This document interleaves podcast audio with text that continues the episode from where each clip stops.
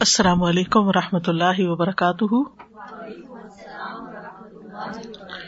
نحمد و نسلی علیہ رسول کریم بعد، فاعوذ باللہ من الشیطان الرجیم۔ بسم اللہ الرحمٰن الرحیم۔ رب شرحلی صدری ویسر لی امری وحل العقدم السانی قولی۔ وَإِذَا سَأَلَكَ عِبَادِي عَنِّي فَإِنِّي قَرِيبٌ أُجِيبُ دَعْوَةَ الدَّاعِ إِذَا دَعَانِ فَلْيَسْتَجِيبُوا لِي وَلْيُؤْمِنُوا بِي لَعَلَّهُمْ يَرْشُدُونَ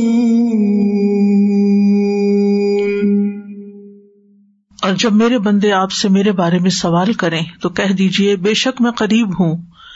میں پکارنے والے کی پکار کا جواب دیتا ہوں۔ جب وہ مجھے پکارے، تو ان کو چاہیے کہ وہ میرا حکم مانے اور مجھ پر ایمان رکھے تاکہ وہ ہدایت پائے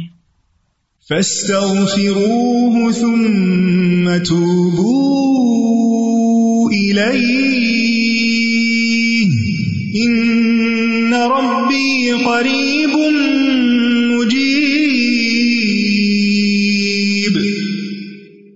سو اس سے بخش مانگو، پھر اس کی طرف پلٹ آؤ۔ یقیناً میرا رب قریب ہے، قبول کرنے والا ہے۔ الحمد للہ محمود بکل لسان المعبود فی کل زمان اختص وحدہ بالبقاء وكتب على جمی الخلائق الفناء۔ ہر قسم کی حمد اللہ کے لیے ہے، جس کی حمد ہر زبان سے کی جاتی ہے، اور ہر زمانے میں اس کی عبادت کی جاتی ہے۔ وہ اکیلا ہی باقی اور قائم رہنے کے ساتھ خاص ہے اور باقی تمام مخلوقات کے ساتھ اس نے فنا کو لازم کرار دیا ہے۔ یعنی صرف وہی باقی ہے، باقی سب فانی ہے۔ اللہ صلی اللہ محمد و علا عل محمد کما صلی اللہ ابراہیم و اللہ عل ابراہیم ان حمید مجید۔ اللہ مبارک اللہ محمد و علی محمد کما بارکت علی ابراہیم و علی ابراہیم ان کا حمید مجید قریب مجیب پروگرام کے تحت آج ہم جنت کے حصول کی دعائیں پڑھیں گے۔ ارشاد باری تعالیٰ ہے۔ وسيق الذين اتقوا ربهم إلى الجنة زمرا۔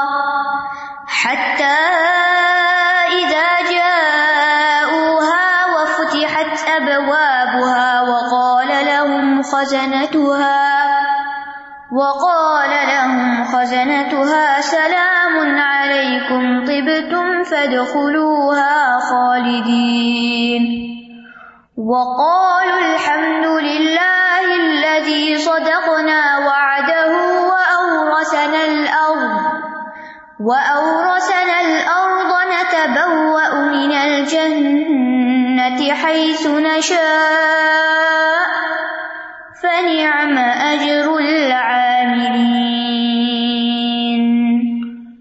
اور وہ لوگ جنہوں نے اپنے رب کا تقوا کیا، گروہ در گروہ جنت کی طرف لے جائے جائیں گے۔ یہاں تک کہ جب وہ اس کے پاس آ جائیں گے اور اس کے دروازے کھول دیے جائیں گے اور اس کا دربان ان سے کہے گا، تم پر سلام ہو، تم اچھے رہے، بس ان دروازوں میں ہمیشہ کے لیے داخل ہو جاؤ۔ اور وہ کہیں گے، سب تعریف اللہ کے لیے ہے۔ جس نے ہم سے اپنا وعدہ سچ کر دکھایا اور ہمیں اس زمین کا وارث بنا دیا، ہم جنت میں جہاں چاہیں جگہ بنا لیں۔ تو عمل کرنے والوں کے لیے کتنا اچھا بدلا ہے۔ اس سے پہلے ہم جہنم سے بچنے کی دعائیں پڑھ چکے ہیں اور کچھ جہنم والوں کا حال بھی پڑھ چکے ہیں۔ جیسے جہنم والے گروہوں کی شکل میں جہنم میں لے جائے جائیں گے، اسی طرح اہل جنت کے بھی گروہ جب پل سرات پار کر چکیں گے تو انہیں جنت میں جانے کی اجازت ملے گی۔ لیکن انہیں بہت عزت اور تکریم کے ساتھ جنت کی طرف لے جایا جائے گا۔ جب یہ گروہ جنت کے قریب پہنچیں گے تو ان کے لیے جنت کے دروازے پہلے سے ہی کھول دیے جائیں گے اور جنت کے محافظ فرشتے آنے والوں کا خوب استقبال کریں گے اور ان پر سلام پیش کریں گے یعنی بیوٹیفلی ویلکم کریں گے، مبارک دیں گے۔ اور اعلان کریں گے کہ آج اب تم ہمیشہ ہمیشہ کے لیے اس جنت میں داخل ہو جاؤ۔ جنت میں داخل ہونے کے بعد وہ اپنے رب کا حمد اور شکر ادا کریں گے اور اس بات کا اقرار کریں گے کہ ہمارے رب نے ہم سے جنت کا جو وعدہ کیا تھا وہ آج پورا کر دیا اور ہمیں جنت کا وارث بنا دیا۔ ہم اس جنت میں جہاں چاہیں رہیں، کیونکہ یہی صلاح ہے دنیا میں ایمان اور تقوا کے ساتھ زندگی بسر کرنے والوں کا۔ تو فرمایا وسیق الدین تقو رب الجنتی زمرا۔ کفار کے برے انجام کے بعد اب تقوا والوں کا انجام بتایا جا رہا ہے کہ ان کا انجام کتنا خوبصورت ہوگا۔ سورت مریم میں آتا ہے لتو بشر بہل متقین و تم بھی قوم الدا تاکہ آپ اس کے ساتھ یعنی جنت کے ساتھ متقی لوگوں کو خوشخبری دیں اور اس کے ساتھ ان لوگوں کو ڈرائیں جو سخت جھگڑالو ہیں۔ جہنم والوں کے لیے بھی لفظ سیکا استعمال ہوا تھا اور یہاں بھی سیکا استعمال ہوا ہے۔ سیکا کا مطلب یہاں یہ کہ ان کو تیزی کے ساتھ لے جایا جائے گا۔ جہنم والوں کو تو دھکے مار مار کے وہ جانا نہیں جائیں گے۔ جنت والے خود بھی جنت کا شوق رکھتے ہوں گے اور جلدی جانا چاہیں گے اور جتنی جلدی جانے کا ان کو شوق ہے، اتنی جلدی ان کو پہنچایا بھی جائے گا۔ ان کے لیے سواری تیز کر دی جائے گی۔ یعنی کفار کے لیے جب یہ لفظ استعمال ہوا تو دھکیلنے کا اور دھکے مارنے کا ہے۔ متقین کو جنت کی طرف لے جانے کے لیے بھی یہ لفظ مشاکلت کے طور پر استعمال ہوا ہے۔ اور یہاں جنت والوں کا اکرام کا ذکر ہے۔ جنت والے بہترین خوبصورت سواریوں پر سوار ہو کر جنت کی طرف لے جائے جائیں گے۔ لیکن اس کے لیے شرط کیا ہے؟ تقوا جنہوں نے دنیا میں عذاب سے بچنے کے لیے محنت کی، جد و جہد کی، کیونکہ ہر ایک اپنے عمل کے اعتبار سے ہی اپنے انجام کو پہنچے گا۔ اور اہل جنت کے بھی گروہ ہوں گے، مثلاً امبیا کے گروہ، صدیقین کے شہدا کے، صالحین کے، اور اس میں بھی پھر درجہ بدرجہ جماعتیں ہوں گی، جن کے اعمال زیادہ اچھے ہوں گے، ان کا درجہ بڑا ہوگا، ان کا مقام کچھ اور ہوگا، اور جو کم درجے کے ہوں گے وہ کم درجے کے ہوں گے۔ رسول اللہ صلی اللہ علیہ وسلم نے فرمایا، بے شک جنت میں سو درجے ہیں جو اللہ نے اپنے راستے میں جہاد کرنے والوں کے لیے تیار کیے ہیں۔ ان دو درجوں میں اتنا فاصلہ ہے جتنا آسمان اور زمین کے درمیان ہے۔ یعنی ایک ہے انسان روٹین کی عبادت کرے اور اپنے ذاتی زندگی کے کاموں کے ساتھ اللہ اللہ کرے۔ لیکن ایک یہ ہے کہ اللہ کے دین کی خاطر اپنے گھر سے نکلے اور اس کے لیے محنت کرے دوسروں کو دین کی دعوت دینے کے لیے اور جو جو بھی صورت حال اس میں پیش آئے آخر تک ان سارے کاموں کے لیے یعنی سخت محنت کرے۔ اور اس میں انسان اپنے آپ کو تھکاتا بھی ہے، بہت سی چیزیں نفس کے خلاف ہوتی ہیں، بہت سی مشکلات ہوتی ہیں، ان پر صبر کرنا پڑتا ہے۔ تو جو دنیا میں اللہ کی خاطر جتنی مشقت برداشت کرے گا، اللہ تعالیٰ قیامت کے دن اتنی ہی اس کی قدر دانی فرمائے گا اور کسی کا بھی اجر ضائع نہیں کرے گا۔ جنت میں کچھ لوگ سب سے پہلے لے جائے جائیں گے، تو جو سب سے پہلا گروہ جائے گا، ان کی شان ایک حدیث میں بیان ہوئی ہے۔ اب حرارا کہتے ہیں کہ رسول اللہ صلی اللہ علیہ وسلم نے فرمایا، پہلی جماعت جو جنت میں داخل ہوگی، ان کے چہرے چودہویں رات کے چاند کی طرح چمک رہے ہوں گے۔ اور جو ان کے بعد داخل ہوں گے، وہ جگمگاتے ستاروں کی طرح ہوں گے۔ ان سب کے دل محبت میں ایک شخص کی طرح ہوں گے۔ یعنی کوئی کسی کے ساتھ انڈیفرنٹ نہیں ہوگا، مخالفت نہیں کرے گا، بلکہ محبت سے رہیں گے۔ ان میں کسی بات کا نہ اختلاف ہوگا، نہ ہی کوئی دشمنی ہوگی۔ آپس میں سب کے درمیان اتفاق، پیار، محبت ہوگا۔ حتیٰ ادا جا وفت حت ابوا بہا یہاں تک کہ جب وہ اس کے پاس یعنی جنت کے پاس پہنچ جائیں گے اور جنت کے جھونکے اور خوشبو اور وہ سب دروازہ کھلتا ہے تو باہر بھی آتی ہے، تو وہ سب ان تک پہنچ رہی ہوگی اور دروازے پہلے سے ہی کھولے جا چکے ہوں گے۔ یعنی ان کے اکرام کے لیے، ان کو زحمت نہیں برداشت کرنی پڑے گی۔ لیکن ہم سب جانتے ہیں کہ سب سے پہلے محمد صلی اللہ علیہ وسلم جنت میں داخل ہوں گے۔ آپ نے فرمایا، میں قیامت کے دن جنت کے دروازے پر آؤں گا اور اسے کھلواؤں گا۔ یعنی باقی جنتیوں کے آنے سے پہلے آپ پہلے سے کھلوا چکے ہوں گے۔ پھر جنت کا داروگا کہے گا، آپ کون ہے تو میں کہوں گا، محمد۔ وہ کہے گا، مجھے آپ سے پہلے کسی کے لیے دروازہ کھولنے کا حکم نہیں ہے یعنی آپ ہی کھلوائیں گے۔ اور جیسا کہ آپ جانتے ہیں کہ جنت کے آٹھ دروازے ہیں۔ جنات عدن مفتحت الحم الاباب ہمیشہ کے باغات اس حال میں کہ ان کے دروازے پورے کھلے ہوں گے۔ بازو کا تو ہوتا ہے نا، اگر آدھا کھلا ہوا ہو تو اس میں بھی کئی دفعہ زحمت ہوتی ہے انسان، آدھے دروازے سے گزرتے ہوئے ٹکرا جاتا ہے۔ یا پھر یہ کہ بعض اوقات فولڈنگ دروازے ہوتے ہیں اور وہ آدھا حصہ کھلا ہوتا ہے، آدھا نہیں کھلا ہوتا۔ لیکن یہاں یہ کہ پورے پورے کھلے ہوئے ہوں گے۔ اور جنت کے دروازوں کے درمیان بہت بڑا فاصلہ بھی ہوگا۔ یعنی دروازے ایسے نہیں جیسے دنیا کے دروازے ہیں۔ نبی صلی اللہ علیہ وسلم نے فرمایا، اس ذات کی قسم جس کے ہاتھ میں میری جان ہے۔ بے شک جنت کے دروازے کے دونوں کناروں میں اتنا فاصلہ ہے جتنا مکہ اور ہمیر میں ہے یا مکہ اور بسرا میں ہے۔ یعنی مکہ اور عراق، میلوں میل ہوگا وہ دروازہ۔ اور آپ نے دیکھا ہوگا کہ جیسے حرم کے دروازے کھلے ہوتے ہیں تو ان میں سے کثرت سے لوگ اندر جاتے ہیں تو وہ ایک اور ہی منظر ہوتا ہے۔ یعنی چھوٹے دروازے میں ایک تنگی کا احساس ہوتا ہے اور وسیع دروازے میں وسط کا۔ وقال الحم خزانہ تو سلام علیکم، اور جنت کے دربان ان کو خوش آمدید کہتے ہوئے سلام کریں گے۔ سلام کا مطلب یہ ہے کہ تم آئندہ ہر آفت، ہر تکلیف، ہر مشقت، ہر برائی سے محفوظ رہو گے۔ جنت میں سلام ہی سلام ہوگا۔ کوئی بیڈ نیوز نہیں ہوگی، کوئی تکلیف دہ خبر نہیں ہوگی۔ دنیا میں آپ کتنا بھی اپنے گھر کو صاف ستھرا کر لیں سجا لیں بنا لیں آپ اپنے لباس اچھے کر لیں کھانا اچھا بنا لیں ہر کام اپنا اچھا کر کے رکھ لیں، لیکن آپ اس پہ کوئی کنٹرول نہیں رکھتے کہ کوئی آپ کو انتہائی بری خبر سنائے، یا یہ کہ دنیا کے کسی کونے میں کوئی نہ کوئی جھگڑا، فساد، قتل اور فساد کی داستان آپ کو نہ سننی پڑے۔ یعنی آپ ہر چیز سیٹ کر کے رکھ لیتے ہیں، ایک ٹی وی آن کرتے ہیں تو آپ کے سامنے تباہیوں کے مناظر کھل جاتے ہیں۔ لیکن جنت میں ایسی کوئی بری خبر نہیں ہوگی۔ حتیٰ کہ انسان جہنم والوں کے بارے میں بھی نہیں سوچے گا جو چلے گئے چلے گئے اپنے انجام کو پہنچ گئے۔ یعنی دنیا میں تو یہ ہوتا ہے کہ اگر آپ کے پاس ساری نعمتیں ہیں اور آپ کے کسی بہن بھائی کے پاس نہیں ہے یا کسی بچے کے پاس نہیں، سارے بچے اپنے گھروں میں خوش ہیں۔ اگر ایک خوش نہیں ہے، تو آپ دیکھیں ماں کا حال کیا ہوتا ہے۔ وہ جو خوش ہے ان کے بارے میں نہیں خوش ہوتی۔ لیکن جو ایک تکلیف میں اس کے بارے میں ہر وقت سوچتی رہتی کہ اس کو تکلیف ہے، اس کو تکلیف ہے۔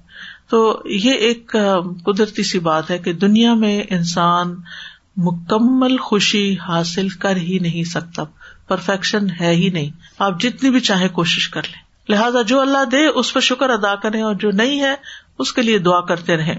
تو جنت میں سلامتی ہی سلامتی ہوگی۔ لا یسما نفیحا لغون ولا تفیما اللہ قیلن سلامن سلاما۔ ایک اور آیت میں آتا ہے، لا یسم نفیحا لغون اللہ سلام اس میں کوئی لغ بات نہ سنیں گے، کوئی بےحدا بات نہیں ہوگی، کوئی ٹائم ویسٹر نہیں ہوں گے، کوئی تکلیف دہ ہرٹ فل بات نہیں ہوگی۔ اور اللہ تعالی کی طرف سے بھی سلام آئے گا۔ سلام قولم رب الرحیم۔ فرشتے سلام بھیج رہے ہوں گے۔ ول ملا اکت ید خلون علیہم من کل باب۔ سلام علیکم طب تم خالدین۔ فرشتے ان پر ہر دروازے سے داخل ہوں گے۔ کہیں گے، سلام ہو تم پر، تم بہت اچھے رہے، اب یہاں ہمیشہ کے لیے داخل ہو جاؤ۔ اور آپس میں بھی جنتی ایک دوسرے کو سلام کر رہے ہوں گے۔ وہ یو لقا نفیحا تحیتم و سلامہ وہ اس میں دعائیں خیر اور سلام سے استقبال کیے جائیں۔ یعنی آپ امیجن کریں کہ جیسے کوئی بہت بڑی کانفرنس ہوتی ہے تو بہت سارے لوگ جمع ہوتے ہیں۔ آپ کبھی کسی سے ملتے ہیں، کبھی کسی سے ملتے ہیں، کبھی کسی کو سلام کرتے کبھی کسی کو کرتے تو ایک عجب ہی خوشی کا حال ہوتا ہے۔ تو وہاں پر بھی سب ایسے ہی ایک دوسرے سے ملاقاتیں کر رہے ہوں گے، سلام کر رہے ہوں گے۔ ایک دوسرے کو وزٹ کر رہے ہوں گے، خوش خوش باتیں کر رہے ہوں گے۔ اللہ کا ذکر کر رہے ہوں گے اور ہمیشہ کے لیے وہاں رہنے والے ہوں گے۔ اس لانگ ویکینڈ پہ مسلم فیسٹ تھا، آپ سب کو معلوم ہے اور بہت سے لوگوں نے وزٹ کیا۔ میں اپنے بیٹے سے پوچھ رہی تھی کہ تم گئے تھے تو کیا کیا وہاں، کیا دیکھا؟ تو اس نے پہلی بات ہی کی بہت سارے لوگوں سے ملاقات ہو گئی۔ تو انسان جب کسی فیسٹیول میں جاتا ہے یا کسی بھی دعوت میں یا کہیں بھی، تو سب سے زیادہ جو چیز اس کو خوش کرتی ہے وہ لوگوں سے ملاقات ہے۔ اور ان لوگوں سے ملاقات جو لائک مائنڈیڈ ہوتے ہیں، ان کو انسان دنوں بعد دیکھتا ہے تو دل خوش ہو جاتا ہے، ایک دوسرے کا حال معلوم کرتے ہیں۔ تو یہ جو ہے یو لقو نفیحا تحیت و سلامہ یہ ایسی ہی کچھ صورت ہوگی۔ دنیا میں ہم امیجن تو نہیں کر سکتے، لیکن دنیا میں جو خوشیاں ہیں یا جو چیزیں ہمیں اچھی لگتی ہیں، ان سے ہم کچھ نہ کچھ ریلیٹ کر سکتے ہیں۔ طب تم طب تم تابا کا مانا ہوتا ہے کسی چیز کا پاکیزہ اور حلال ہونا۔ پاکیزہ بھی اور حلال بھی۔ اصل میں طیب اسے کہتے ہیں جس سے انسان کے حواس بھی لذت محسوس کرے اور نفس بھی۔ طیب چیز کون سی؟ کہ انسان مثلاً کوئی ڈرنک پیے جس سے اس کو ٹیسٹ بھی اچھا ہے اور پھر اس پینے کے بعد اس کے سارے جسم کے اندر اس کی خوشبو بھی اچھی ہو، دیکھنے میں رنگ بھی اچھا ہو، اور جب پیے انسان تو اس کو محسوس ہو کہ اس نے واقعی کوئی چیز انجوائے کی ہے۔ اسی طرح اگر کھانے کی کوئی چیز ہے تو اس میں بھی رنگ، خوشبو، ٹیسٹ وغیرہ کہ جس میں نفس اور حواس، نفس یعنی جو اندر کی خوشی ہے اور حواس جو ہمارے ٹیسٹ وغیرہ ہیں، سماعت اور بسارت وغیرہ ہے یہ حواس ہے یہ سب خوشی محسوس کرے، لذت محسوس کرے۔ تو تب تم تم بہت اچھے رہے یعنی اب یہاں تمہارے لیے خوشیاں ہی خوشیاں تمہیں وہ چیزیں ملیں گی جس سے تمہارے حواس بھی لذت پائیں گے اور تمہارا نفس بھی خوش ہو جائے گا۔ اور یہ پاکیزہ لوگوں کی جزا ہے جو بہت پاکیزہ ہوگی۔ اور یہ ایسے لوگ ہیں کہ جو اسی حال میں فوت بھی ہوئے تھے۔ اللہ دین توفا الملا اکتو طیبین۔ یقول سلام علیکم ادخل الجنت بما کن تم تاملون جنہیں فرشتے اس حال میں قبض کرتے ہیں کہ پاک ہوتے ہیں۔ یعنی ان کے دل اور ان کے جسمانی تہارت بھی اور ویسے بھی اوور آل وہ کہتے ہیں سلام ہو تم پر، جنت میں داخل ہو جاؤ۔ اس کے بدلے جو تم کیا کرتے تھے۔ یہ موت کے وقت فرشتے آ کر خوشخبری دیتے ہیں۔ اور اسی طرح جنت میں بھی ایسی ہی خوشخبری ملے گی۔ فد خلوحا خالدین اب یہاں ہمیشہ ہمیشہ رہو گے یہاں سے کہیں اور نہیں جاؤ گے اور وہ جانا چاہیں گے بھی نہیں۔ بعض لوگ کہتے ہیں کہ ایک جگہ رہ کے بور نہیں ہو جائیں گے۔ ہاں دنیا میں ایسے ضرور ہوتا ہے۔ اگر آپ کسی ایک گھر میں رہ رہے ہیں کافی دن سے، تو پھر آپ کو وہ گھر پرانا لگنے لگتا ہے۔ تو وہ آپ کو یوں لگتا ہے کہ جیسے لائف بورنگ ہو گئی ہے، اسٹل ہو گئی ہے، تو کہیں اور موو کرنا چاہیے۔ لیکن جنت کے بارے میں آتا ہے، لا یبغون انہا حولا۔ وہ وہاں سے کہیں موو نہیں ہونا چاہیں گے، جو ان کے پاس نعمتیں ہوں گی، انہیں کو انجوائے کرتے رہیں گے۔ ان کے اندر ہی اتنی ورائٹی ہوگی کہ وہ کہیں ختم ہی نہیں ہوگی وہ لذت اور وہ سب کچھ۔ وقال الحمد للہ صدقنا وعدہ اور وہ کہیں گے، اللہ کا شکر ہے جس نے ہم سے اپنا وعدہ سچ کر دکھایا۔ یعنی رسولوں کی زبانی اللہ نے ہم سے جو وعدہ کیا تھا کہ ہم اگر ایمان لے آئے اور ہم نے نیک عمل کیے تو وہ ہمیں جنت عطا کرے گا، تو اللہ تعالیٰ نے اپنا وعدہ پورا کر کے ہماری آرزو پوری کر دی، ہماری امیدوں پہ پورا اترا یہ سب کچھ۔ اور خاص طور پر اس وعدے کا ذکر صورت اللہ راف میں بھی آتا ہے ونادا اصحاب الجنتی اصحاب النار ان قد وجد نا ما وعدنا ربنا حقا فہل وجد تم ما وعد ربکم حقا؟ کالو نام اور جنت والے آگ والوں کو آواز دیں گے کہ ہم نے تو واقعی وہ وعدہ سچا پا لیا جو ہم سے ہمارے رب نے کیا تھا۔ تو کیا تم نے بھی وہ وعدہ سچا پا لیا جو تم سے تمہارے رب نے کیا تھا؟ وہ کہیں گے ہاں۔ یعنی رب کے وعدے سچے ہوئے، پورے ہوئے۔ آج ہمیں یقین نہیں آتا، اس لیے ہمارے عمل میں کوتا ہوتی ہے۔ اگر ہمیں یقین پکا ہو جائے نا کہ جو ہم کریں گے اچھا اس کا اچھا ہی بدلا ملے گا، تو پھر اس کام میں انسان جان کی بازی لگا دیتا ہے۔ اور وقال الحمد للہ جنتی جنت میں پہنچ کے اللہ کا شکر ادا کریں۔ گے اور یہ وہی لوگ ہوں گے جو دنیا میں بھی اللہ کا شکر ادا کرتے رہتے ہیں۔ وقال الحمد للہ اذهب عنا الحزن، ان ربنا لغفور شکور۔ وہ کہیں گے، سب تعریف اللہ ہی کے لیے، جس نے ہم سے غم دور کر دیا۔ وہ ایک غم اور فکر پریشانی دنیا کی چیزوں کی بھی لگی رہتی ہے، آخرت کی بھی ساتھ لگی ہوئی ہوتی ہے کہ پتہ نہیں وہاں ہمارا کیا بنے گا۔ بے شک ہمارا رب یقیناً بہت بخشنے والا نہایت قدر دان ہے۔ اللہ احلنا دار المقامت من فضلی لا يمسنا فیحا نصب ولا يمسنا فیحا لغوب۔ کہ جس نے ہمیں اپنے فضل سے دائمی قیام کے گھر میں یعنی جنت میں لا اتارا، اس میں ہمیں نہ کوئی جسمانی مشقت پہنچے گی، نہ کوئی ذہنی تھکاوٹ ہوگی۔ اب آرام ہی آرام ہے۔ نہ جسم تھکے گا، نہ روح تھکے گی۔ وہ اورسن الرد نہ تبب من الجنت حیث نشا اورسن الرد یعنی اس نے ہمیں زمین کا وارث بنا دیا۔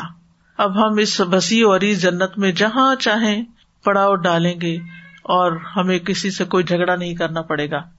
اس بات کی اہمیت کو آپ یوں سمجھ سکتے ہیں۔ دنیا میں آپ دیکھیں کہ جو اچھی لوکیشن ہوتی ہیں، وہاں پر جب کوئی اسکیم بنتی ہے، تو لوگوں کو وہاں پر پلاٹ لینے میں گھر خریدنے میں کتنے کمپٹیشن کا سامنا کرنا پڑتا ہے۔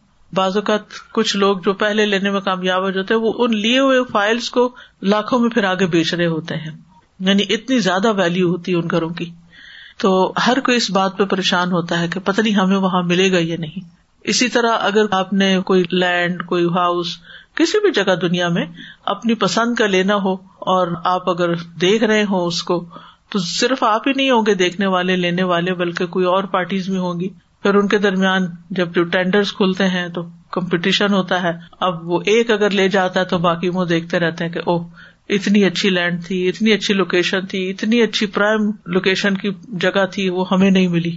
ہاں؟ یعنی دنیا میں آپ کہیں بھی یہ گھر بنا لیں، آپ کبھی بھی مطمئن نہیں ہوگے کیونکہ اس سے اچھا کہیں اور دیکھ لیں گے تو پھر دل اس پہ آ جائے گا، پھر اپنا پرانا لگنے لگے گا۔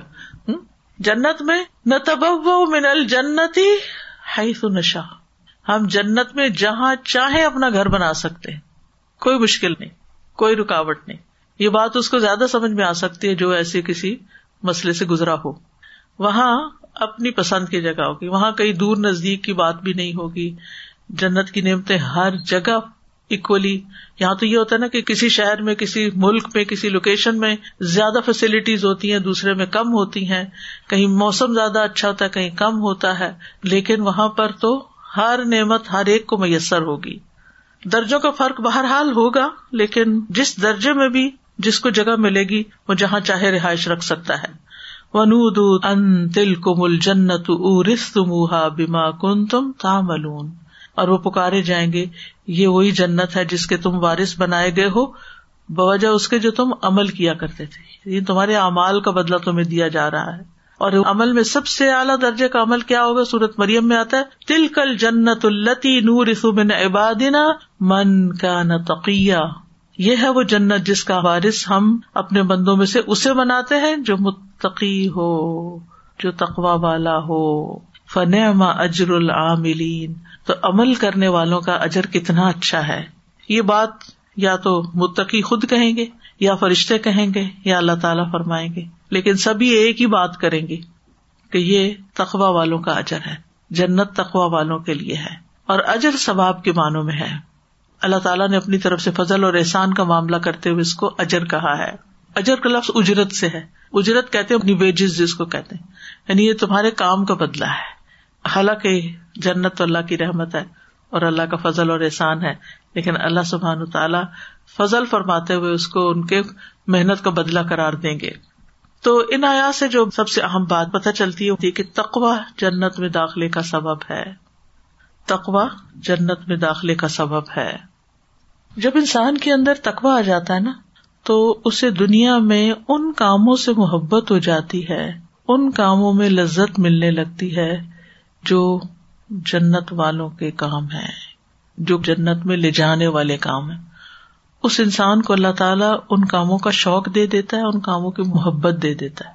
کوئی ایک کام بتائیے جس سے انسان جنت کے راستے پہ چل پڑتا ہے؟ دلیل ہے اس کے اوپر، ہے نا؟ منسلا کا طریقن یل تم صفی ہے علم سہل اللہ طریقن الجنہ۔ جو ایسے رستے پر چلے گا جس سے علم حاصل کرے، اللہ تعالیٰ اس کے لیے جنت کا راستہ آسان کر دے لہٰذا اس شخص کو علم کے لیے نکلنا، علم کے لیے جانا، علم کی مجلس میں بیٹھنا، علم سیکھنا، علم کی دعائیں کرنا، یہ اس کی زندگی کا سب سے بڑا ہم و غم ہو جائے گا، سب سے ٹاپ پرائرٹی پر اس کی یہ چیز ہوگی۔ کیونکہ علم کی ہے نا، وہ جب وہ اس کی سے دروازہ کھول لے گا تو اس کو طرح طرح کے اور امال نظر آنے لگیں گے۔ پھر اللہ تعالیٰ سے تعلق تکوا جو ہوتا ہے نا، اللہ تعالیٰ سے خاص تعلق بھی ہوتا ہے۔ اللہ سبحان تعالیٰ پر انسان کا ایمان، یقین اور توکل بڑھ جاتا ہے۔ اللہ سبحان تعالیٰ کی ایک صفت ہے الحی، کہ وہ زندہ ہے۔ اللہ دلا یموت، جس کو کبھی موت نہیں آئے گی۔ ہمیں قرآن مجید میں کہا گیا وہ توکل الحی اللہ لا یموت۔ آپ اس کو سہارا بنا لیں جس کو کبھی موت نہیں آئے گی۔ اس دنیا میں بھی جو شخص اللہ کو سہارا بنا لیتا ہے وہ اللہ جس کو کوئی فنا ہی نہیں، جس کو ہمیشہ بقائی بقا ہے۔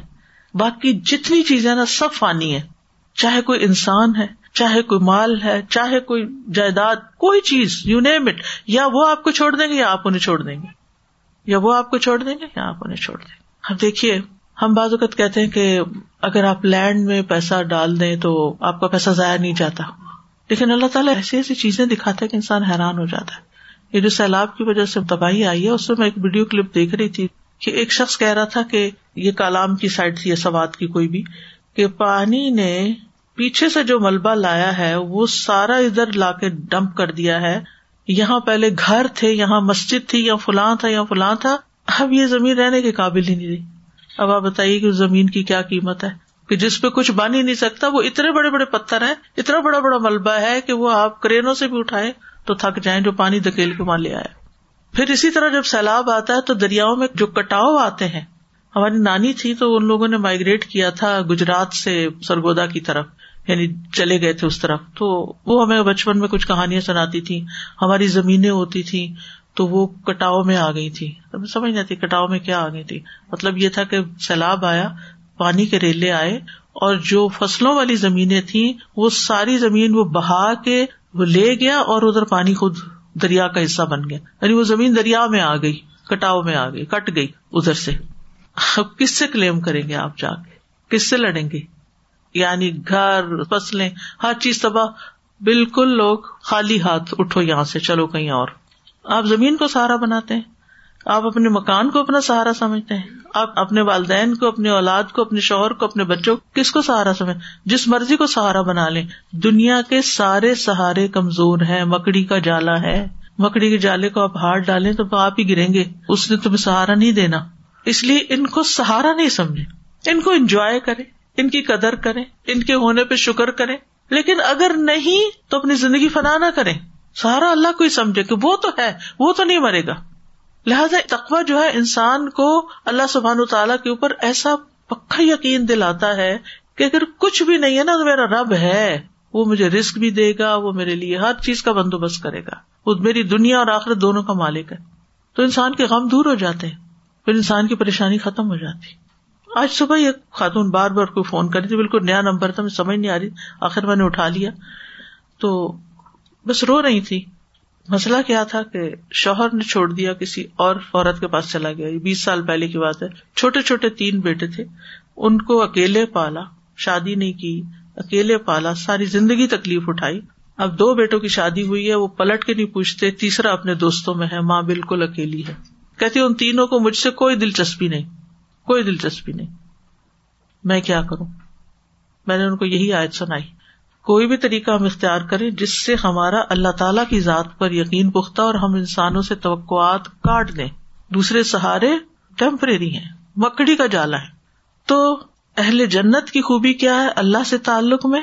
کہ وہ اللہ کو اپنا سہارا بناتے ہیں اور ظاہر میں نظر آنے والے سہاروں کو سہارا نہیں سمجھتے۔ ان کا بھروسہ اللہ پر ہوتا ہے۔ پھر ایک اور خوبی ان کی کیا ہوتی ہے؟ کہ نظر آنے والی چیزوں کی محبت میں ایسا گرفتار نہیں ہوتا کہ اپنے رب کو بھول جائے۔ ان کے دل میں اللہ کی محبت ہر چیز کی محبت سے زیادہ ہوتی ہے۔ چاہے مال ہو، اولاد ہو، دوست ہو، کوئی بھی چیز ہو۔ ایسا نہیں کہ ان سے محبت نہیں کرتے۔ لیکن ان چیزوں کی محبت اللہ کی محبت پہ غالب نہیں آتی۔ اللہ کی محبت ان چیزوں پہ غالب آتی ہے۔ اور جب اللہ کی محبت غالب آتی ہے نا، پھر جب نماز کا وقت ہوتا ہے نا، تو ہم بیٹھے نہیں رہ جاتے، ہم اٹھ کے اللہ کے حضور چل پڑتے ہیں۔ پھر یہ رشتے اور یہ سب ہمیں اللہ کے راستے میں دینے سے روک نہیں سکتے۔ ورنہ کیا ہوتا ہے؟ انسان بخل کیوں کرتا ہے؟ کس کے لیے بخل کرتا ہے؟ کس کے لیے مال جمع کرتا ہے؟ اگر سوچے تو۔ ہماری اپنی ذاتی ضرورت کتنی ہے؟ ہم کتنا کھا لیں گے؟ کتنا پہن لیں گے؟ کہاں لگانا ہے ہم نے؟ کہاں لے جانا ہے؟ کہ ہم صدقہ بھی نہیں کرتے؟ آ جا کے ہم پھر بچوں کے لیے، بچوں کے لیے، بچوں کے لیے۔ ہاں بچے پھر جب اپنا منہ دکھاتے ہیں تو پھر ہمیں پریشانی ہوتی ہے۔ پھر اسی طرح دنیاوی چیزوں کے خوف سے، ایک طرف محبت ہے، دوسری طرف خوف ہے۔ دنیاوی چیزوں کے خوف سے زیادہ اللہ کا خوف ہوتا ہے۔ یہ جنت والوں کی خصوصیات بتا رہی ہوں۔ نئے ماجر العاملین، یہ سب عمل سے تعلق رکھتا ہے۔ پھر ایسا شخص جنت میں جانے والا رسول اللہ صلی اللہ علیہ وسلم کی سنت سے اپنی مرضی، اپنی عقل سے زیادہ محبت کرتا ہے۔ یعنی اپنے ماں باپ کے طریقے، اپنے طریقے، کلچر، ماحول، یہ سب پیچھے ہیں۔ میرے نبی کی سنت سب سے آگے ہے۔ پھر ایک طرف دنیا کی مسلط ہوتی ہے، ایک طرف آخرت کی۔ جو جنت کمانے والے ہوتے ہیں، وہ آخرت کی مسلطوں اور فائدوں کو پرائرٹی پہ رکھتے ہیں کہ کیا چیز مجھے وہاں فائدہ دے گی۔ پھر اسی طرح حق کو اگنور کرنے کی بجائے، حق کو مان لینا انہیں زیادہ پسند ہوتا ہے، حقیقت کو قبول کرتے ہیں۔ وہ غفلت میں کہکے لگانے سے زیادہ تنہائی میں اللہ کے سامنے رونے کو زیادہ پسند کرتے ہیں۔ ان کو اس میں زیادہ لطف آتا ہے۔ کسی کے ساتھ کوئی شکایت ہو جائے، کوئی ناراضگی ہو جائے تو اس سے انتقام لینے کی باتیں نہیں سوچتے، اس کو معاف کرنے کا سوچنے لگتے ہیں، کیونکہ اللہ تعالیٰ کو معاف کرنے والے پسند ہیں۔ پھر اسی طرح کسی کے حقوق غصب کرنے کے بجائے حقوق دینے والے ہوتے ہیں۔ ان کے دل کے اندر حسد بوگز نفرت کے جذبات نہیں ہوتے، بلکہ کسی کے بارے میں بری رائے قائم کرنے سے زیادہ ان کو کیا پسند ہوتا ہے؟ اچھی رائے قائم کریں۔ جب ہم کسی کے بارے میں اچھی رائے قائم کرتے ہیں تو پھر کیا ہوتا ہے؟ دنیا بھی جنت بن جاتی ہے، اسی لیے مام ابن تیمیہ کہتے ہیں کہ دنیا میں بھی ایک جنت ہے۔ جو شخص دنیا کی جنت کا ذائقہ نہیں چکھے گا، وہ آخرت کی جنت میں نہیں جا سکتا۔ ان نہ دنیا جنت ان من لم ید خلحا لم ید خل جنت الآخرا اس کا مطلب کیا ہے؟ اس کا مطلب یہ ہے کہ دنیا کی جنت یہ ہے کہ وہ اعمال جو انسان کو جنت میں لے جانے والے ہیں، وہ اس کے لیے زیادہ محبوب بن جاتے ہیں۔ بہ نسبت ان اعمال کے جو اس کی دنیا کو بڑا خوبصورت بناتے رہتے ہیں۔ یعنی جس شخص کو جنت میں جانے کا شوق لگ جائے گا نا، اس کو جنت کی طرف لے جانے والے اعمال کا بھی شوق لگ جائے گا۔ ان چیزوں کی محبت اس کے دل میں آ جائے گی۔ اب مثلاً جنت سے روکنے والی کون سی چیزیں ہمیں معلوم ہے نا؟ جیسے تکبر۔ رائے برابر بھی تکبر جو ہے، وہ جنت میں جانے سے رکاوٹ ڈال دے گا کہ میں بڑی چیز ہوں۔ میری بات زیادہ امپورٹنٹ وہ کیا کرے گا؟ کہیں بھی جھک جائے گا. کسی کے ساتھ بھی ہمبل ہوگا. چاہے اپنے سے چھوٹا ہو، بڑا ہو، کوئی بھی. اس کو مشکل میں صبر کرنا مشکل نہیں لگے گا. دیکھیں، یہ بھی ایک بہت بڑی آزمائش ہوتی ہے کہ انسان پہ تکلیف آئے اور پھر اس سے صبر ہو نہ سکے. یعنی صبر کی توفیق نہ ملنا یہ بہت بڑی ازیت اور عذاب ہے. تکلیف تو جو ہوتی ہے، سو ہوتی ہے. لیکن اگر انسان اس تکلیف پر صبر کر جاتا ہے، تو تکلیف ہلکی ہو جاتی ہے. اور اگر صبر نہیں کر سکتا تو انسان اپنے آپ کو ہی مار ڈالتا ہے۔ تو اس لیے جنتی لوگوں کی جو صفات ہوتی ہیں، وہ کیا؟ کہ ان کے اندر صبر اعلی درجے میں ہوتا ہے، شکر اعلی درجے میں ہوتا ہے۔ وہ نمائشی کاموں سے دلچسپی کم رکھتے ہیں، خاموشی سے نیکی کرنا چاہتے ہیں۔ وہ اپنی نیکی کا چرچا نہیں کرتے پھرتے کہ میں یہ کر رہا ہوں، میں فلاں کے لیے یہ کر رہا ہوں، میں نے فلاں کے لیے جو کر سکتے کر سکتے جو نہیں کر سکتے، نہیں کرتے۔ اور سب سے بڑھ کر وہ جو ایک اللہ تعالی کے قرب کا احساس ہے نا تکوا کے ساتھ یہ آتا ہے، قرب کا احساس۔ دل ہی دل میں رب کو پکارنا چپ کے چپ کے رب کو پکارنا، ہر چیز میں اس سے امید لگا بیٹھنا، ہر حال میں اس کی طرف رجوع کرنا۔ یعنی ہم سب اپنا ٹیسٹ بھی کریں کہ جب کوئی تکلیف آتی ہے تو پہلے کون یاد آتا ہے؟ پہلے کس کی طرف رجوع کرتے ہیں؟ پہلے کس سے بات کرتے ہیں؟ پہلے کس سے مدد مانگتے ہیں؟ تو جو شخص اللہ کے قریب ہوتا ہے، وہی جنت سے بھی قریب ہوتا ہے۔ تو اس کا آغاز دنیا میں ہو جاتا ہے۔ اور اسی لیے دعائیں کرتا ہے انسان، رب ببنی لی ان دا کبئی فل جنت حضرت آسیہ، ان کو سمجھ آ گئی تھی یہ بات کہ جنت کا اصل حسن کیا ہے؟ اللہ کا قرب۔ تو ایسا شخص دنیا میں بھی ایسے اعمال کرتا ہے کہ جس سے اسے اللہ کا قرب محسوس ہوتا ہے۔ تو فن اجر العاملین۔ عمل کرنے والوں کا اجر کتنا بڑا ہے۔ پھر اس آئے سے یہ پتا چلتا ہے کہ اہل جنت ہر قسم کی مصیبت سے سلامتی میں ہوں گے۔ ان کی تکریم کی جائے گی۔ نہایت خوشحال ہوں گے، کبھی بیمار نہ ہوں گے، کبھی مریں گے نہیں، کبھی بوڑھے نہیں ہوں گے، کبھی بے آرام نہیں ہوں گے، کبھی کوئی تکلیف آئے گی ہی نہیں۔ بلکہ جنت اللہ کے مہمانوں کی رہنے کی جگہ ہے۔ نزل امن غفور۔ ہے نزل کہتے ہیں وہ کھانا جو مہمان کے لیے تیار کیا جاتا ہے، گھر کے کھانے سے ہٹ کر۔ تو وہاں وہ اللہ کے مہمان ہوں گے۔ صورت عال عمران میں آتا ہے اللہ کے نلدین تقور رب لہم جنات تجریم ان تحت حل انہار خالدین فیحا نزل امن اند اللہ وما اند اللہ خیر البرار لیکن وہ لوگ جو اپنے رب سے ڈر گئے، ان کے لیے باغات ہیں یعنی تقوا والوں کے لیے، جن کے نیچے سے نہریں بہتی ہیں۔ ہمیشہ ان میں رہنے والے ہیں۔ اللہ کے پاس سے مہمانی کے طور پر۔ یہ باغات کیا ہے اللہ کے پاس سے مہمانی کے طور پر۔ اور جو کچھ اللہ کے پاس ہے، وہ نیک لوگوں کے لیے زیادہ بہتر ہے۔ وہاں بہترین رہنے کی جگہ ہوگی اصحاب الجنت یوم ازن خیرم مستقرم و احسن مکیلا اس دن جنت والے ٹھکانے کے اعتبار سے نہایت بہتر اور آرام گاہ کے اعتبار سے بہت اچھے ہوں گے۔ پھر اسی طرح فرشتے بھی جنت کے حسن و جمال سے مروب ہو جائیں گے۔ کہ واہ کیسی جگہ ہے۔ رسول اللہ صلی اللہ علیہ وسلم نے فرمایا، اللہ ضب اجلّہ نے جنت کی دیوار کا سونے اور چاندی کی اینٹ سے احاطہ کیا، باؤنڈری وال۔ پھر اس میں نہریں کھودی اس کے درختوں کو کاش کیا۔ بس جب فرشتوں نے اس کے حسن و جمال کو دیکھا تو کہا تو بالکی منازل الملوک۔ اے جنت، تو کتنی خوش نصیب ہے، تو بادشاہوں کی منزل ہے۔ یعنی تجھ میں جو لوگ آ کر رہیں گے، وہ بادشاہ ہی ہوں گے۔ دنیا کے بادشاہ مراد نہیں مطلب بادشاہوں کی طرح ان سے ٹریٹ کیا جائے گا۔ ابو سعید کہتے ہیں، رسول اللہ صلی اللہ علیہ وسلم نے فرمایا، اللہ تبارک و تعالیٰ نے جنت کو پیدا کیا۔ اس طرح کے ایک اینٹ سونے کی تھی، ایک اینٹ چاندی کی، اس کا گارا کستوری کا تھا۔ اللہ تعالیٰ نے اس سے کہا، کلام کر۔ جنت نے کہا، قد افلاح المؤمنون۔ مومن فلاح پا گئے تو کامیابی کے لیے ضروری ہے ایمان۔ پھر جنت کی مٹی سفید رنگ کی ہے۔ دنیا میں بھی آپ نے کچھ بیچز دیکھے ہوں گے جن پہ وائٹ سینڈ ہوتی ہے۔ اور بلو واٹر ہوتا ہے، بہت ہی خوبصورت لگتے ہیں۔ یقینیا میں اتفاق ہوا تھا ایسے بیچز دیکھنے کا۔ پہلی دفعہ اتفاق ہوا تھا کیونکہ میرے ذہن میں ہمیشہ مٹی کا رنگ براؤن ہی تھا، کیونکہ جب سے پیدا ہوئے تو اسی رنگ کی مٹی دیکھی تھی۔ سیریا میں ریڈ کلر کی مٹی تھی۔ جب ہم سیریا میں داخل ہوئے، سبحان اللہ، آنکھیں اٹھتی نہیں تھی زمین سے۔ سرخ مٹی اور سبز درخت۔ اتنا خوبصورت منظر تھا۔ تو بہرحال اللہ سبحان تعالیٰ نے جنت میں تو معلوم نہیں کیسے کیسے رنگ بنائے ہیں۔ پھر یہ کہ رہنے والے بھی اس میں انتہائی خوبصورت ہوں گے۔ صرف لینڈسکیپ ہی خوبصورت نہیں، بلکہ لوگ بھی خوبصورت ہیں۔ رسول اللہ صلی اللہ علیہ وسلم نے فرمایا، آدمی اپنی تخلیق کی تکمیل سے پہلے مر جائے یعنی ابھی پورا انسان نہیں بنا اور فوت ہو گیا، کچا بچہ جس کو کہتے ہیں، یا انتہائی عمر رسیدہ، حد سے زیادہ بوڑھا کے شکل پہچانی نہیں جاتی۔ اور لوگ ان دو عمروں کے درمیان ہی ہوتے ہیں۔ بالکل بہت چھوٹے اور یا پھر لیکن سب کو تینتیس سال کا جوان بنا کر اٹھایا جائے گا۔ اگر وہ جنتی ہوا تو آدم علیہ السلام کی ساخت، یوسف علیہ السلام کی شکل یعنی صورت، خوبصورتی اور ایوب علیہ السلام کے دل پر ہوگا۔ دل ایوب علیہ السلام جیسا جو اتنا مہربان اور صبر والا۔ اہل جنت جنت میں نہ تھوکیں گے، نہ ناک سے کوئی آلائش آئے گی، نہ پیشاب پخانا کریں گے۔ پسینہ بھی مسک کا ہوگا۔ ایک جیسے اخلاق ہوں گے یعنی سب ایک جیسے معاملہ کریں گے ایک دوسرے سے۔ دنیا میں یہ نہیں ہوتا۔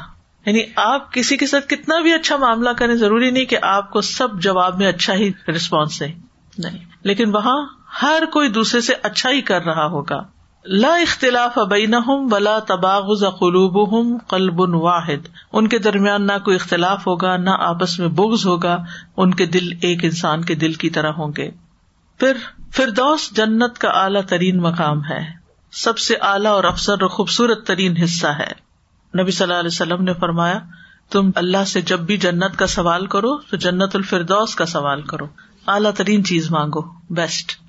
پھر جنت کے درخت، جنت میں ایک درخت اتنا بڑا ہے کہ سوار اس کے سائے میں سو سال تک چلے گا، پھر بھی سایہ ختم نہیں ہوگا۔ اگر تمہارا جی چاہے تو سائد کی قرآد کر لو۔ وہ ذل ممدود۔ پھر طرح طرح کے کھانوں والا درخت۔ ادب بن اب سلمی سے روایت ہے، کہتے ہیں، میں رسول اللہ صلی اللہ علیہ وسلم کے پاس بیٹھا ہوا تھا، تو ایک عرابی آیا۔ اس نے کہا اللہ کے رسول صلی اللہ علیہ وسلم، میں نے آپ کو جنت کے ببول نامی درخت کا تذکرہ کرتے ہوئے سنا ہے۔ میرا خیال ہے کہ دنیا میں تو وہ سب سے زیادہ کانٹوں والا درخت ہوتا ہے۔ آپ نے فرمایا، اللہ تعالیٰ جنت میں ببول درخت کے ہر کانٹے کے بدلے خسی بکرے کے خوشی کی طرح ایک چیز پیدا کرے گا۔ اس میں ستر رنگ کے کھانے ہوں گے اور ہر ایک کا رنگ دوسرے کے رنگ سے مختلف ہوگا۔ دنیا میں کھانا وہی اچھا لگتا ہے جس کا کلر بھی اچھا ہو۔ ٹیسٹ کتنا بھی اچھا لگے کالا کالا سا ہو تو نہیں دل چاہتا کھانے کو۔ تو وہاں پر ایک درخت اور درخت میں پتہ نہیں کتنے کانٹے ہیں۔ آپ گن تو نہیں سکتے۔ ہر کانٹے کے اندر ستر کھانے ہیں اور ان میں سے ہر ایک کا رنگ مختلف ہے۔ تو کتنی ورائٹی ہوگی۔ اور آپ جتنا بھی کھاتے رہے ختم ہی نہیں ہوگا۔ درختوں کے سائے بھی بہت گھنے ہوں گے۔ ہم و ازواج ہم فی ارائی کی متقیون گھنے سایوں میں تختوں پر تکیے لگائے ہوں گے یعنی گارڈن میں بھی بیٹھے ہوں گے۔ محلات میں بھی گارڈن میں بھی، اندر بھی، باہر بھی۔ بے شمار پھل ہوں گے۔ لکم فی ہا فا کے حتن کفیرا منہا تا کلون تمہارے لیے اس میں بہت سے میوے ہوں گے جن میں سے تم کھاؤ گے۔ وفا کے حت مما یا تخیرون اور انہیں وہ پھل کھانے کو ملیں گے جو وہ پسند کریں گے۔ یعنی آپ کی اپنی چوائس بھی ہوگی۔ اور پھر کبھی ختم نہیں ہوں گے وہ پھل۔ وفا کے کثیرت لا مختوط ولا ممنوع اور روکے بھی نہیں جائیں گے۔ دنیا میں تو یہ ہوتا ہے نا کہ اگر بچہ ایک بنانا سے دوسرے پہ ہاتھ بڑھائے تو ماں کہتی نہیں بس کافی ہے، اتنا ہی کافی پیٹ خراب ہو جائے گا۔ پھر خوشبودار پہاڑوں سے نہریں بہیں گی، اوپر سے آبشاریں آئیں گی۔ انس بن مالک کہتے ہیں کہ میرا خیال ہے تم سمجھتے ہو کہ جنت کی نہریں زمین میں گڑھوں کی شکل میں ہوں گی۔ ہرگز نہیں۔ اللہ کی قسم، بے شک وہ تو زمین کی سطح پر بہنے والی یعنی اوپر سے آبشاروں کی شکل میں آنے والی ہیں۔ ان کا ایک کنارا موتیوں کا، دوسرا یاقوت کا ہے۔ ان کی مٹی خالص کستوری کی ہے۔ اب آپ خود سوچے کہ وائٹ اور ریڈ اگر لگے ہوئے ہوں کناروں پر تو کیا خوبصورت منظر ہوگا۔ پھر بلندوں والا گھر ہوں گے، اونچے۔ ہم دیکھو کہ جن گھروں کی چھتیں بہت لو ہوتی ہیں نا بہت گٹن ہوتی ہے۔ کہ جتنی ہائی روف ہوتی ہے، اتنا مزے کا ہوتا ہے۔ پھر اونچی نشستیں ہوں گی بیٹھنے کے لیے۔ پھر سونے اور جواہرات سے بنے ہوئے تخت ہوں گے۔ خوبصورت بستر ہوں گے۔ استبرق کے، ریشم کے۔ وہ لباس فیحا حریر۔ پہننے کے لیے لباس بھی ریشمی ہوگا۔ جنت کے رومال بھی بڑے خوبصورت ہوں گے۔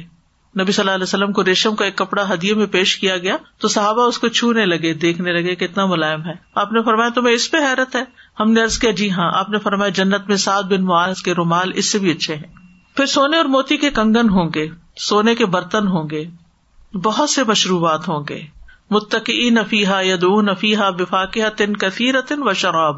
ان میں تکیے لگائے ہوئے ہوں گے، ان میں سے بہت سے پھل اور مشروب منگوا رہے ہوں گے۔ وہ پاکیزہ اور لذیذ شراب ہوگی۔ وہ سقا ہوں رب ہوں شراب ان تہورا ان کا رب ان کو شراب تہور پاکیزہ شراب پلائے گا۔ رب خود پلائے گا۔ کتنی بڑی مہمانی اور کتنی بڑی عزت ہے۔ بیویاں بھی پاکیزہ ہوں گی۔ ولا ہم فی ہا ازواج متحرا یعنی جسمانی طور پر بھی پاکیزہ اور اخلاق میں بھی پاکیزہ ہوں گی۔ جوان اور پھرتیلے خادم ہوں گے۔ بھاگنے دوڑنے والے۔ وہ یتوف علیہم بلدان مخلدون۔ ادارہ تہم حسب تہم منصورا ان کی خدمت کے لیے ایسے لڑکے دوڑے پھر رہے ہوں گے جو ہمیشہ لڑکے ہی رہیں گے۔ جب تم انہیں دیکھو تو سمجھو کہ وہ بکھرے ہوئے موتی ہیں۔ یعنی موتی اگر کبھی تصویر ٹوٹے یا ہار ٹوٹ کے گرے پکے فرش پر تو وہ اچھل بھی رہے ہوتے ہیں اور ایسے دور دور دور جا رہے تھے۔ آپ ان کے پیچھے بھاگ رہے ہوتے ہیں کہ وہ گنج جائے گا وہیں، گھس جائے گا کہیں۔ تو اس سے امیجنیشن میں ایک چیز آتی ہے کہ کس طرح وہ خادم بھاگے پھر رہے ہوں گے جیسے موتی ادھر ادھر بھاگ رہے ہوتے ہیں۔ جنت میں حسن و جمال کو بڑھانے والے بازار بھی ہوں گے۔ اہل جنت کے لیے ایک بازار لگایا جائے گا جہاں وہ ہر جمعے کو آئیں گے۔ اس بازار میں مسک کے ٹیلے ہوں گے۔ اور جب وہ اس کی طرف نکلیں گے تو ہوا چلے گی جس سے ان کے چہروں، کپڑوں اور گھروں میں مسک کی خوشبو بھر جائے گی اور اس سے ان کا حسن و جمال بھی اور زیادہ ہو جائے گا۔ اس میں بھی اضافہ ہو جائے گا۔ جب اپنے گھر والوں کے پاس واپس آئیں گے تو وہ کہے کہ یہاں سے جانے کے بعد تو تمہارے حسن جمال اور بڑھ گیا۔ وہ کہیں گے، ہمارے پیچھے تمہارا حسن جمال اور زیادہ بڑھ گیا۔ یعنی جب لوگ ایک دوسرے سے ملیں گے اور اگلی دفعہ دوبارہ ملیں گے تو اور زیادہ خوبصورت ہوں گے۔ جنت میں ہر خواہش پوری ہوگی اور یہ زندگی ہمیشہ ہمیشہ کی ہے۔ اور جنت میں سب سے بڑی نعمت اللہ کا دیدار ہے۔ للذین احسن الحسن و زیادہ اور اللہ کے دیدار سے بڑھ کر کوئی چیز انہیں محبوب نہ ہوگی۔ تو بہرحال انسان کو جنت میں لے جانے والے اعمال سے محبت ہونی چاہیے تاکہ انسان ان نعمتوں کو انجوائے کر سکے۔ اور اس کے لیے بڑا ضروری ہے کہ انسان کا خاتمہ حسن خاتمہ ہو، لا الہ الا اللہ پر موت ہو کلم توحید پر اور ایمان اور عمل صالح کے ساتھ اپنی زندگی گزارے اور خاص طور پر اپنے اندر تقوا پیدا کرے، بنیادی عبادات کی پابندی کرے، پانچوں نمازوں کی حفاظت کرے، صدقہ دے۔ نبی صلی اللہ علیہ وسلم نے فرمایا، جو اللہ کا چہرہ چاہنے کے لیے صدقہ کرے اور اسی پر اس کا اختتام ہو تو وہ جنت میں جائے گا۔ ایک شخص نے نبی صلی اللہ علیہ وسلم کی خدمت میں حاضر ہو کر ارض کیا، مجھے ایسا عمل بتا دیجیے جو مجھے جنت کے قریب کر دے، جہنم سے دور کر دے۔ ہم سب کا بھی یہی سوال ہے۔ آپ نے فرمایا، اللہ کی عبادت کرو اور اس کے ساتھ کسی کو شریک نہ کرو۔ شرک سے توبہ کرو۔ نماز قائم کرو زکات دو اور اپنے رشتے داروں سے سلا رحمی کرو۔ رشتے جوڑ کے رکھو۔ اسی طرح والدین کے ساتھ نیکی کرنا جو ہے وہ جنت میں جانے والے کاموں میں سے ہے۔ حضرت عائشہ کہتی ہے رسول اللہ صلی اللہ علیہ وسلم نے فرمایا، میں سویا تو میں نے خواب میں اپنے آپ کو جنت میں دیکھا، تو وہاں میں نے ایک کاری کے قرآن کی تلاوت کی آواز سنی۔ میں نے پوچھا، یہ کون ہے؟ مجھے بتایا گیا کہ یہ ہارسا بن نعمان ہے۔ رسول اللہ صلی اللہ علیہ وسلم نے ان سے کہا، یہی نیکی ہے، یہی نیکی ہے۔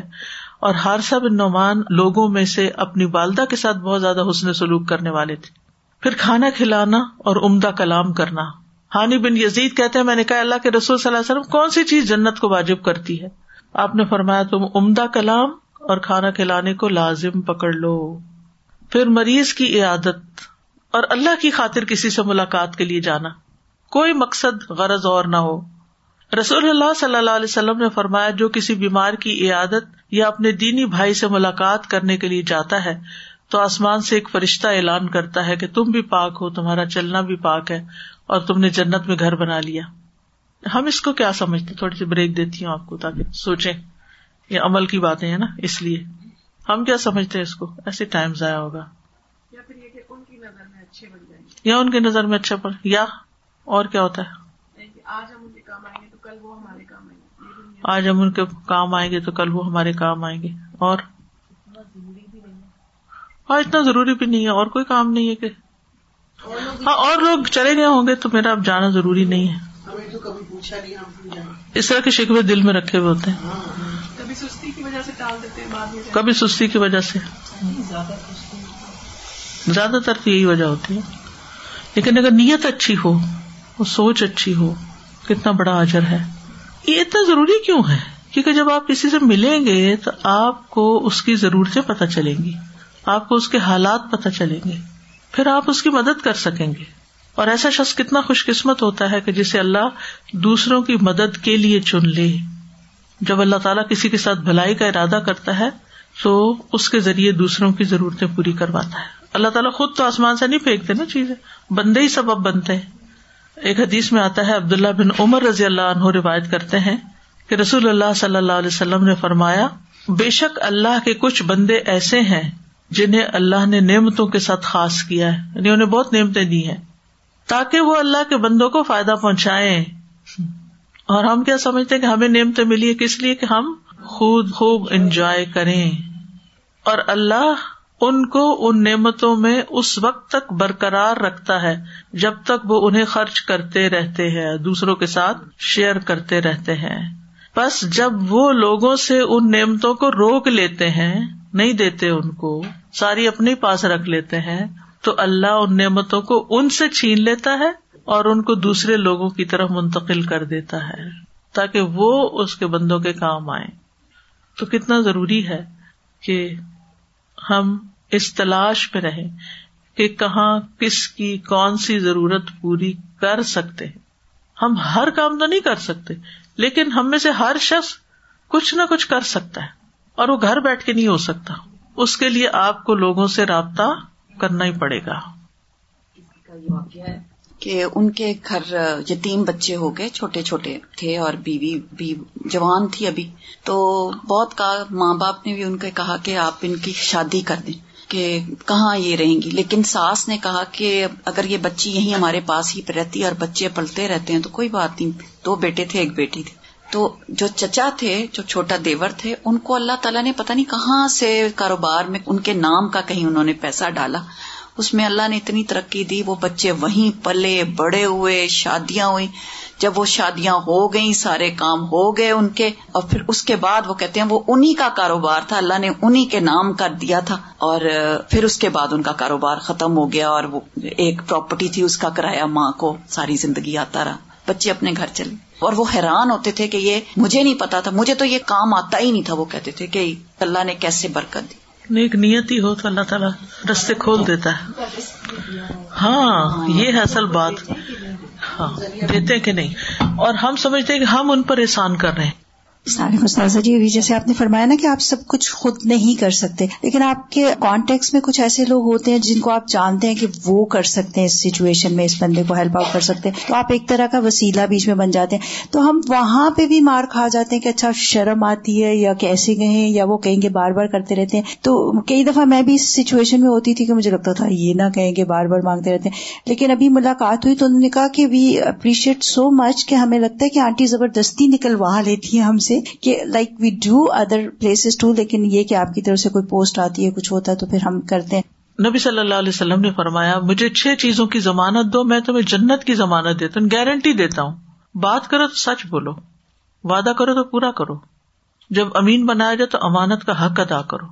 اپنی شرم گاہوں کی حفاظت کرو، اپنی نظروں کو جھکا کے رکھو اور اپنے ہاتھ روک لو یعنی کسی کو ازیت نہ دو۔ پھر اسی طرح سچ نیکی کی طرف لے جاتا اور نیکی جنت کی طرف لے جاتی ہے۔ حیا ایمان کا حصہ اور ایمان کا تعلق جنت سے ہے۔ حدیث میں آتا ہی پھر اسی طرح بعض معمولی نیکیاں بھی جنت میں لے جانے کا سبب بن جاتی ہیں۔ رسول اللہ صلی اللہ علیہ وسلم نے فرمایا، جو شخص مسلمانوں کے راستے سے کسی تکلیف دہ چیز کو ہٹاتا ہے، تو اس کے لیے ایک نیکی لکھ دی جاتی ہے۔ اور جس کے لیے اللہ کے ہاں ایک نیکی لکھی جائے، اللہ اسے جنت میں داخل فرمائے گا۔ یعنی کہ تکلیف دہ چیزوں کو راستے سے ہٹانا اور لوگوں کے لیے سہولت پیدا کرنا، نہ کہ اور اڑنگے کھڑے کرنا۔ یہاں پہ ضرور میں یہ ایڈ کرنا چاہوں گی کہ کیونکہ میرے فادر تو اس دنیا میں نہیں ہے اللہ تعالیٰ ان کی مغفرت فرمائے۔ ہمیشہ بچپن سے ان کی ایک عادت تھی کہ واک کرنے کے لیے جاتے تھے وہ ایک سرٹن ٹائم پہ ارلی مارننگ اور شام کو تو مجھے ساتھ لے جاتے تھے۔ تو بہت چھوٹی عمر سے بس یہ سمجھاتے تھے کہ کبھی پتھر اٹھا لیتے تھے راستے سے سائڈ پہ کر دیتے تھے۔ کبھی کوئی چھلکا ہے یا کبھی کوئی کانٹا ہے یا ویڈ پڑے ہوئے جو چیز آ جائے تو سائڈ پہ کرتے ہوئے جائے تو میں کہتی تھی پاپا یہ تو ہمارا نہیں ہے۔ یو نو یہ والی گلی تو ہماری نہیں ہے یا یہ گھر کے باہر ہمارا نہیں. بولتے تھے نہیں یہ صدقہ ہے بیٹا. اور لوگوں کو کوئی اگر اس پہ ٹرپ ہو گیا اس سے پہلے اگر ہم ہٹا دیں گے تو کوئی بچ جائے گا اس سے۔ تو وہ بات اتنی زندگی بھر یاد رہی مجھے کہ کوئی بھی تکلیف دہ چیز کبھی بھی میرے سامنے آئی۔ لائف میں کہیں بھی کسی کا بھی گھر ہو۔ میں ایسا لگتا ہے جیسے وہ میرا اپنا ہے اور وہ تکلیف جیسے میری اپنی ہے۔ اور میں نے اس کو ہٹایا اور اتنا اچھا فیل کرتی ہوں آج تک۔ بالکل۔ یہ سبق کو ثواب ملتا یعنی کچھ ہوگا نیکیوں کو انسان معمولی سمجھ کے کرتا ہے حالانکہ وہ بہت بڑے اجر کا باعث بن جاتی ہے اب جنت کے حصول کے لیے دعائیں بھی کرنی ہے یعنی کام تو بتا دیے کچھ موٹے موٹے لیکن یہ کہ اس کے ساتھ دعا بھی۔ کیونکہ بعض اوقات ہم کام کر کے ضائع بھی کر دیتے ہیں انسان جتا کے۔ تو سب سے پہلی دعا تو وہی ہے جو حضرت آسیہ کی ہے رب ببریلی ان کبئی تن پھر چننا اے میرے رب میرے لیے اپنے پاس جنت میں گھر بنا دے۔ اس کا بیک گراؤنڈ یوں ہے کہ ابو حرا کہتے ہیں کہ فرعون نے اپنی بیوی کے دونوں ہاتھوں اور دونوں پاؤں کے لیے چار کیل گاڑ دیے تھے۔ دونوں ہاتھوں اور دونوں پاؤں۔ میں اور فرونی وہ سپیرا دیتے تھے۔ اور جب وہ الگ ہوتے تو فرشتے ان پہ سایہ کر لیتے۔ تو انہوں نے دعا کی، رب ابنی لی اند کبئی تن فل جن و نجنی من فرعون معملی و من القوم الظالمین۔ اللہ میرے لیے اپنے پاس جنت میں گھر بنا، مجھے اس فرعون سے بھی نجات دے۔ اور اس کے عمل یہ جو کیل ٹھونکے ہوئے ہیں، اور مجھے ظالم لوگ جو میرا اوپر پیرا آ کے دیتے ہیں، ان سب سے مجھے نجات دے۔ تو اللہ تعالیٰ نے جنت میں ان کے گھر سے پردہ ہٹا کر ان کو گھر دکھا دیا۔ تو یہ دعا معمولی نہیں ہے۔ اس کو سجدوں میں بھی مانگا جا سکتا ہے۔ پھر ہے اللہ انی اسل جنت و اعوذ بک من النار۔ اے اللہ، میں تجھ سے جنت کا سوال کرتا ہوں اور جہنم سے پناہ مانگتا ہوں۔ یہ دعا جو ہے، آپ تشہد میں پڑھ سکتے ہیں۔ نبی صلی اللہ علیہ وسلم کے ایک صحابی سے مروی ہے کہ نبی صلی اللہ علیہ وسلم نے ایک شخص سے پوچھا، تم نماز میں کیا کہتے ہو؟ اس نے کہا، میں تشہد پڑھتا ہوں، پھر یوں کہتا ہوں اللہ انی اسل جنت و اعوذ بک من النار۔ یعنی تشہد پڑھ کے دروشی پڑھ کے جو دعائیں مانگتے نا، اس وقت یہ دعا۔ اور میں آپ کی اور معاذ رضی اللہ عنہ کی گنگناہٹ کو اچھی طرح نہیں سمجھتا تھا کہ جب آپ دعا مانگتے تو کیا مانگتے اور معاذ رضی اللہ عنہ مانگتے تو کیا مانگتے ہیں؟ تو نبی صلی اللہ علیہ وسلم نے فرمایا، ہم بھی ان کے گرد ہی گنگناتے ہیں یعنی یہی دعا ہم بھی مانگتے ہیں یعنی جنت کا سوال کرتے ہیں اور جہنم سے پناہ مانگتے ہیں۔ پھر اسی طرح اللہ انی اسلکل جنت اے اللہ، میں تجھ سے جنت کا سوال کرتا ہوں۔ رسول اللہ صلی اللہ علیہ وسلم نے فرمایا، جو مسلمان تین بار جنت کا سوال کر لے، تو جنت خود کہتی ہے، اے اللہ، اس بندے کو داخل کر۔ تو اس لیے اپنی روٹین میں کم از کم کسی ایک نماز کے بعد تو ضرور یہ مانگے یا تشہد کے بعد مانگ لیں۔ یعنی اتحیات پڑھے دروشی پڑھے اور اس کے بعد یہ دو ربی جالنی جہاں پڑھتے ہیں نا، اس کے ساتھ سلام سے پہلے۔ تو اللہ انی اسلکل جنت الفردوس، اے اللہ میں تجھ سے جنت الفردوس کا سوال کرتا ہوں۔ نبی صلی اللہ علیہ وسلم نے فرمایا، جب تم اللہ سے سوال کرو تو جنت الفردوس کا سوال کیا کرو، کیونکہ وہ جنت کا اعلیٰ و افضل ترین مقام ہے۔ سب سے بہترین جگہ ہے۔ جنت ساری اچھی ہے، لیکن وہ بہت ہی اچھا ہے۔ پھر ایک اور دعا ہے اللہ انی اسل من الخیر کلی آجلی ہی و آجلی ہی ما علم تو من ہوں و مالم عالم و اعوذ بک من الشر کلی آجلی ہی و آجلی ہی ما علم تو من ہوں و مالم عالم اللہ انی اسلک من خیر ما سألک عبدک و نبیک و اعوذ بک من شر ما عاذ به عبدک و نبیک اللہم انی اسألک الجنت وما قرب الیہا من قول او عمل و اعوذ بک من النار وما قرب الیہا من قول او عمل و اسألک ان تجعل کل قضاء قضیتہ لی خیرا اے اللہ، میں تجھ سے ہر قسم کی خیر مانگتا ہوں۔ ہر قسم کی۔ جلدی ملنے والی اور دیر سے ملنے والی۔ یعنی دنیا کی بھی اور آخرت کی بھی مراد ہے۔ وہ بھی جس کا مجھے علم ہے، وہ بھی جس کا مجھے علم بھی نہیں ہے، وہ بھی خیر ہے۔ اے اللہ، میں ہر قسم کے شر سے تیری پناہ میں آتا ہوں۔ جلدی آنے والے سے بھی، دیر سے آنے والے سے بھی۔ یا پھر دنیا اور آخرت دونوں کے۔ جس کا مجھے علم ہے اور جس کا مجھے علم نہیں بھی، ان تمام قسم کے شر سے۔ یا اللہ، میں تجھ سے وہ خیر مانگتا ہوں جو تجھ سے تیرے بندے اور تیرے حبیب محمد صلی اللہ علیہ وسلم نے مانگی۔ اور میں اس شر سے تیری پناہ میں آتا ہوں جس شر سے تیرے بندے اور تیرے نبی نے پناہ مانگی۔